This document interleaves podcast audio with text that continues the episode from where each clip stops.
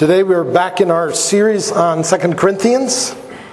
We're in chapter 3, verses 4 to 6.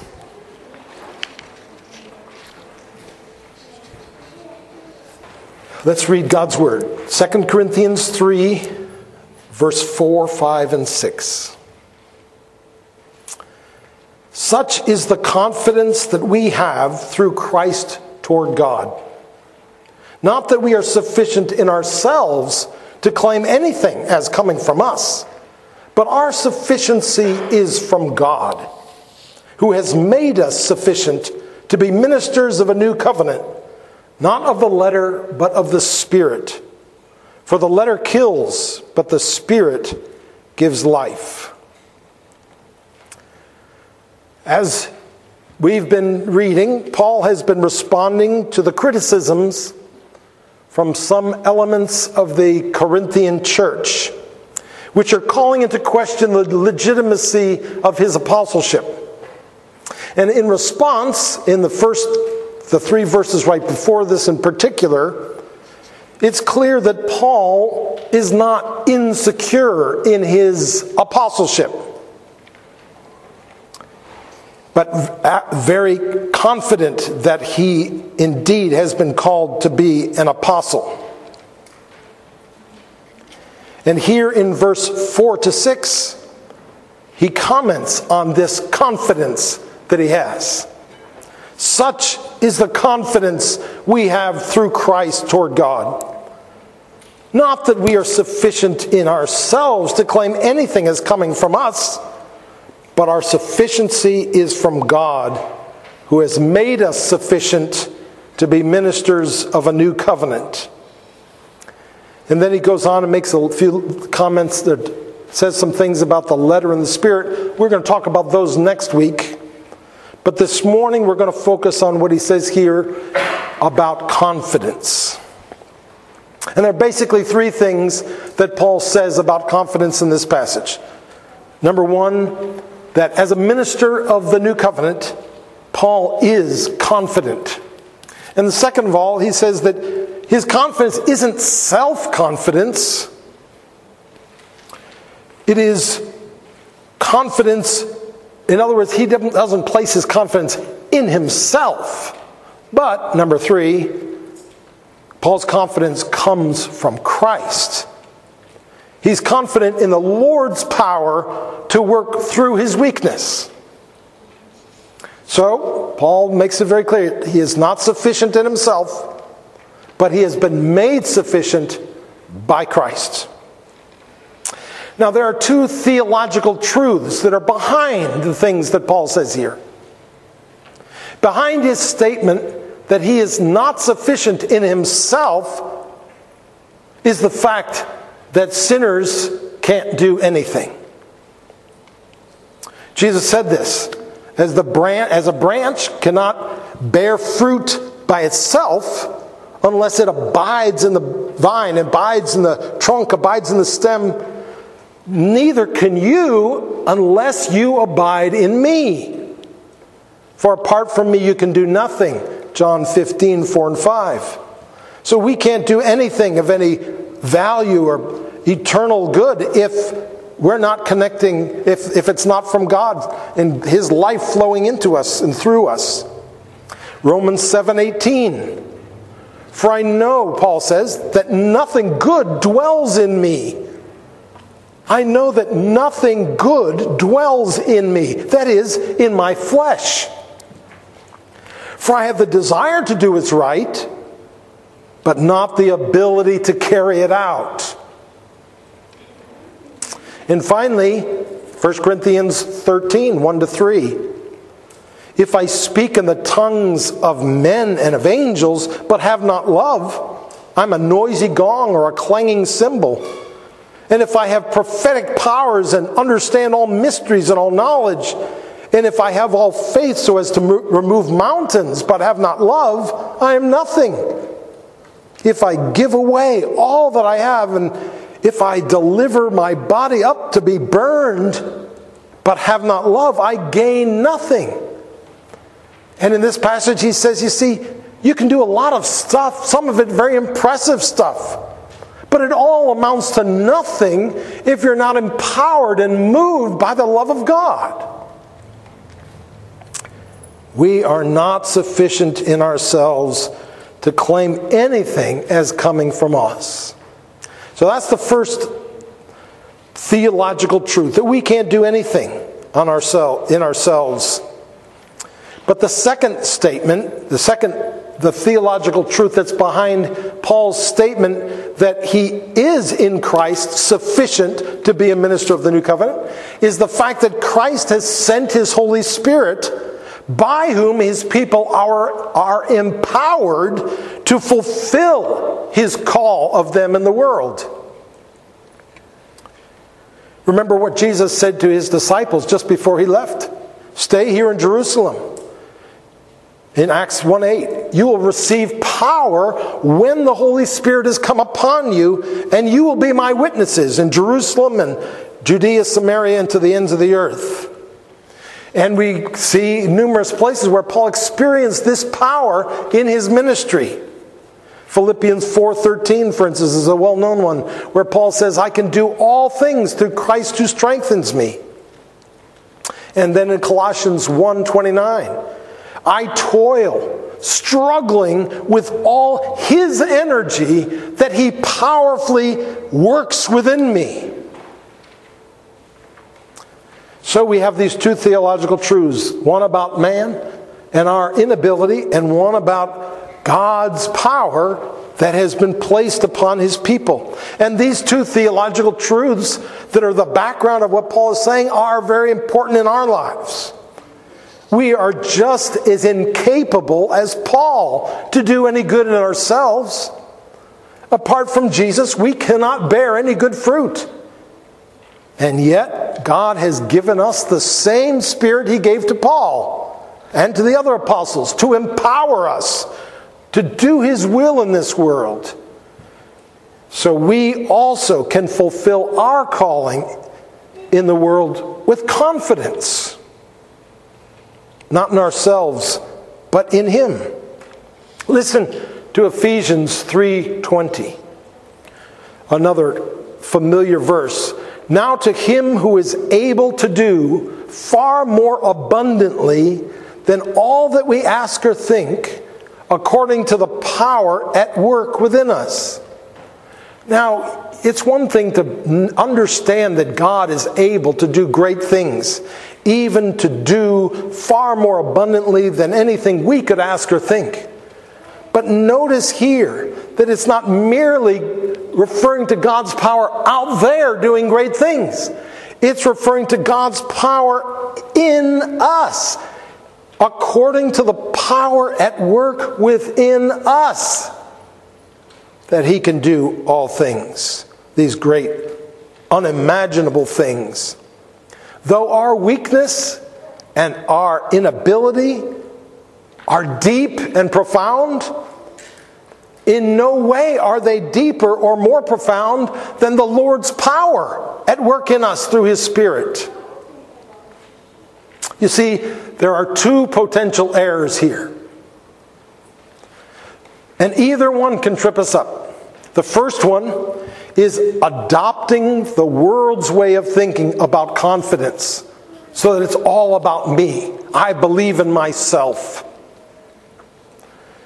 You can do anything you set your mind to. Follow your dreams. You can make them happen. There's a source of power deep inside of you which can conquer all the opposition you face. This is just the bread and butter of what you hear from the society around us today. The last thing the world wants to face is human inability. Inability to do any good in ourselves. And so that's the first error. To buy into that way of thinking, to buy into the kind of confidence that's all about me. But the second error is just as serious. The second error is allowing our weakness to dominate our thoughts about our life in this world. Now, it may feel like, it may sound like humility on one level, but it's not. It's actually arrogance because it thinks that our weakness is greater than the power of God at work within us. It might seem like low self esteem, but really it's a lack of faith. And it can be a cop out too. Because when we are dwelling on these, in, in our thoughts on this kind of thing, we can easily be saying subconsciously, I don't really have to attempt anything daring or hard.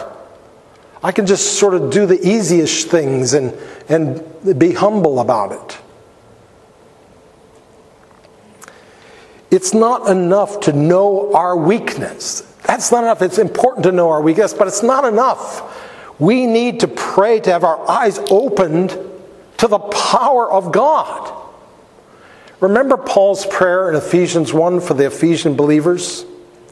And he prays for these three great things to be to take place. He prays for the Ephesians to have their eyes opened to three realities about them.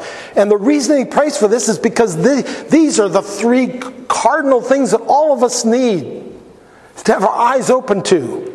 And one of them is that he prays that we would have our eyes open to the immeasurable greatness of his power toward us who believe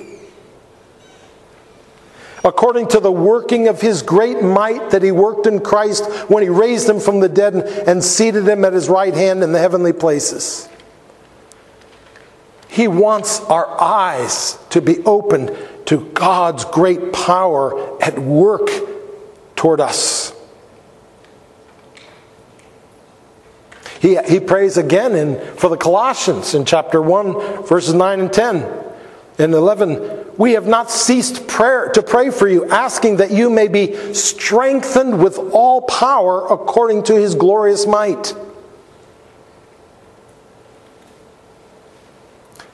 The power's there, but so often we're blind to it. So often we don't really believe it. So often we're more impressed by our own weakness than we are by Christ's power.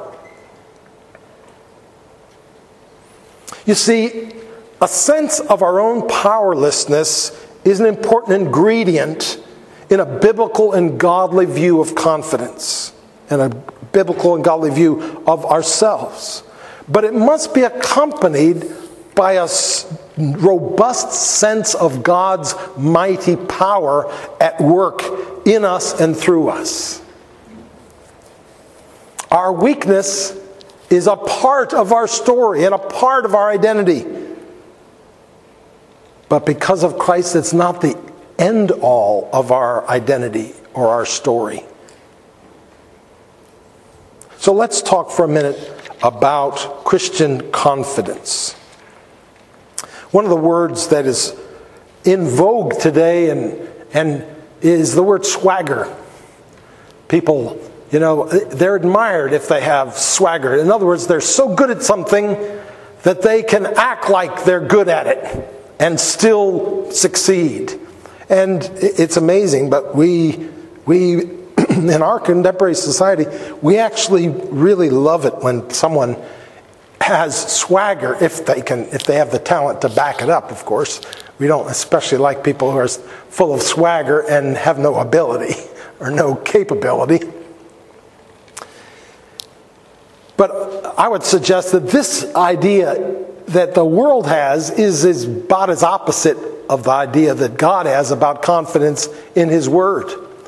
And yet, and yet there is seemingly a sort of godly swagger that is talked about in the scriptures. Think about King uh, David when he faced Goliath. Remember what he said to Goliath? You come to me with a sword, spear, and javelin, but I have come to you in the name of the Lord of hosts, the God of the armies of Israel, whom you have defied.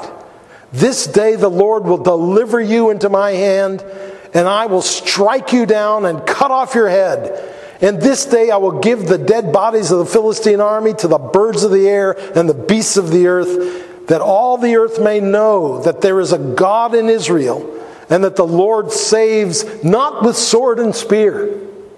For the battle is the Lord's, and he will give you into our hand. That's in 1 Samuel 17. So David had a certain swagger, didn't he? But it wasn't confidence in himself, was it? He was confident in the Lord's power at work in and through him. And that's the same thing, it's what we see in Paul here. We have confidence through Christ. We are not sufficient in ourselves, our sufficiency is from God. So there is a certain swagger that is appropriate, but it's not a swagger of pride, it's a swagger of faith and humility.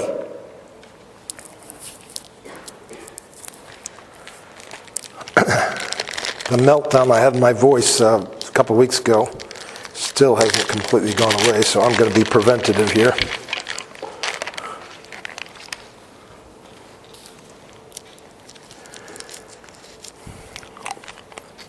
Paul's Christian confidence is very different than the world's confidence, or what he calls confidence in the flesh.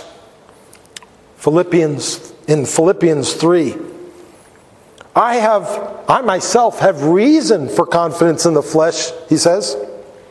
If anyone else thinks he has reason for confidence in the flesh, I have more circumcised on the eighth day, of the people of Israel, of the tribe of Benjamin, a Hebrew of the Hebrews, as to the law of Pharisee, as to the zeal, a persecutor of the church, as to righteousness under the law, blameless. But whatever I gain, whatever gain I had, I counted as loss for the sake of Christ. Indeed, I count everything as loss because, because of the surpassing worth of knowing Christ Jesus my Lord. For his sake I have suffered the loss of all things and count them as rubbish in order that I may gain Christ and be found in him. You see, after Paul met Christ, he no longer placed his trust in his own heritage, in his own devotion, or in his natural powers. Thank you, brother. He says something similar in 1 Corinthians 15. For I am the least of the apostles, unworthy to be called an apostle, because I persecuted the church of God. For by the grace of God I am what I am. And his grace toward me was not in vain.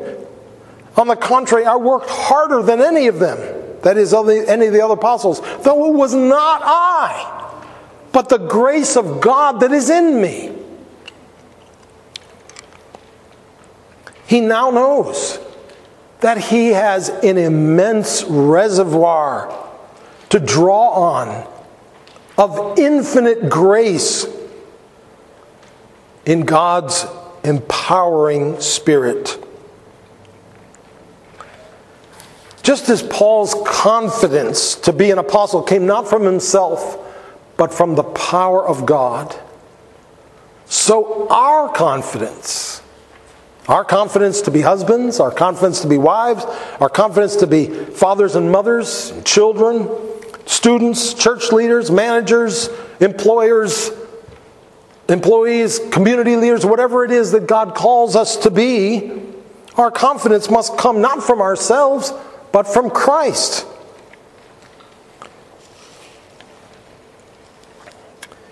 Our, you know, one of the great struggles I think that most preachers have on a weekly basis has to do with this. On the one hand, it's a scary thing to get up in front of people. And it's very easy to be all wrapped up in how am I going to come across? What are people going to think? You know, and be very self oriented even as you're preaching the Word of God.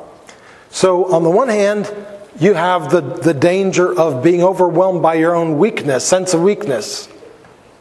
And on the other hand, you can fall into the other trap where you think, I can do this, you know?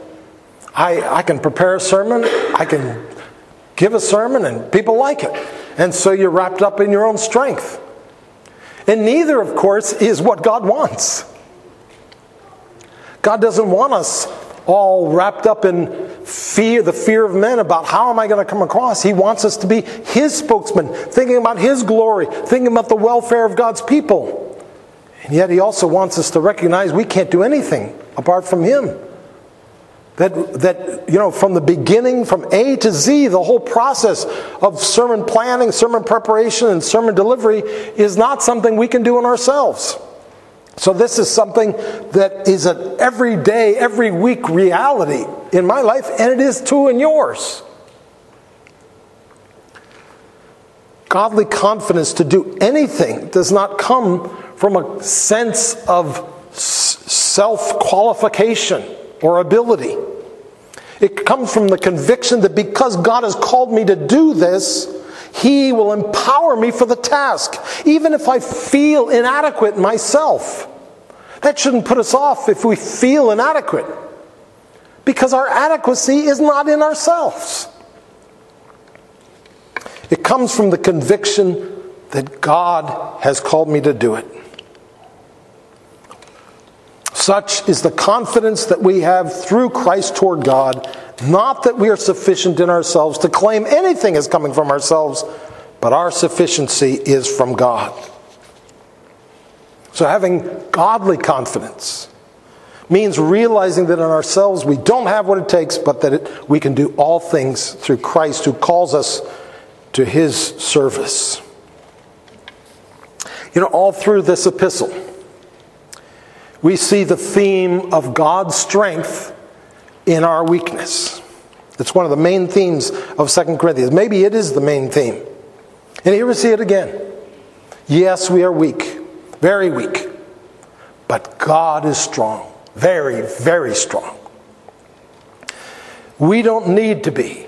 No, we must not be intimidated by our weaknesses by insults, by hardships.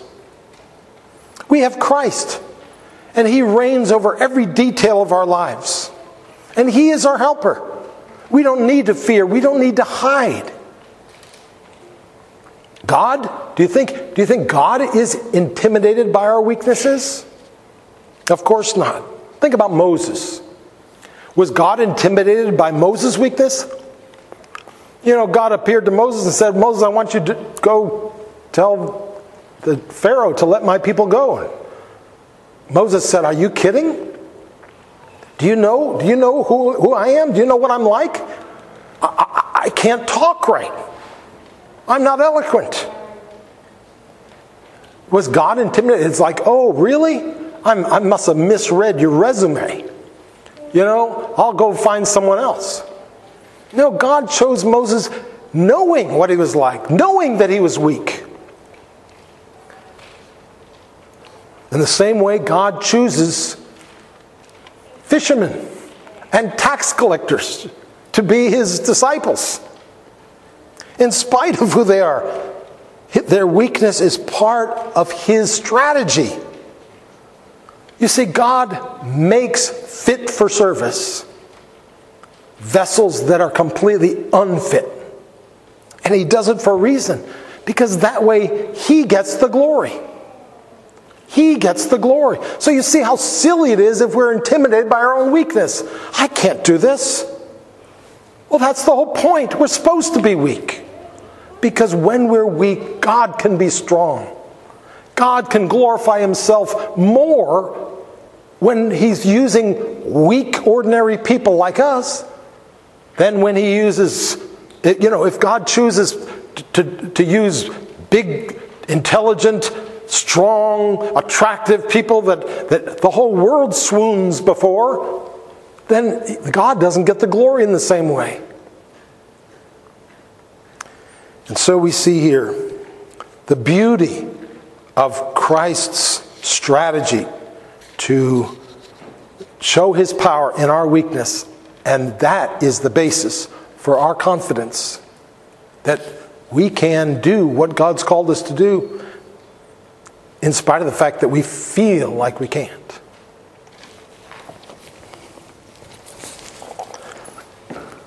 And now we come to the Lord's Supper. With gratitude and humility, we receive the gift that God has offered to us in Christ. And this is a object lesson, a reenactment of what Christ came to do. For the bread symbolizes his body and the cup symbolizes his blood. And here, by pouring out the, the uh, wine, by breaking the bread, we reenact what happened to Christ upon the cross, where his body was broken and his blood was spilt. And then um, we reenact also what we do with Christ, that we don't just see him there and appreciate him, but we re- receive him. We take him for ourselves. We open ourselves to him by opening our mouth, uh, uh symbolized by opening our mouth and taking him into us. And so let us, by faith, draw near now and receive Christ, not just ceremonially, that doesn't ultimately do us any good, but in our hearts, in our hearts. Let us pray.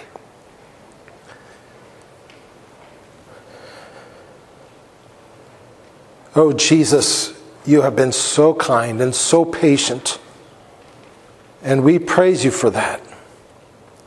And now, Lord, in light of the grace that has been demonstrated in your atoning work on the cross, we want to open our lives to you and welcome you in. Come in, O Lord, and have your way with us. Rearrange us and fix us and realign us and set our hearts where they need to be and our minds according to your truth. And dear Father, meet us, for we need to be near you. For Lord, our home is not in this world, but our home is with you.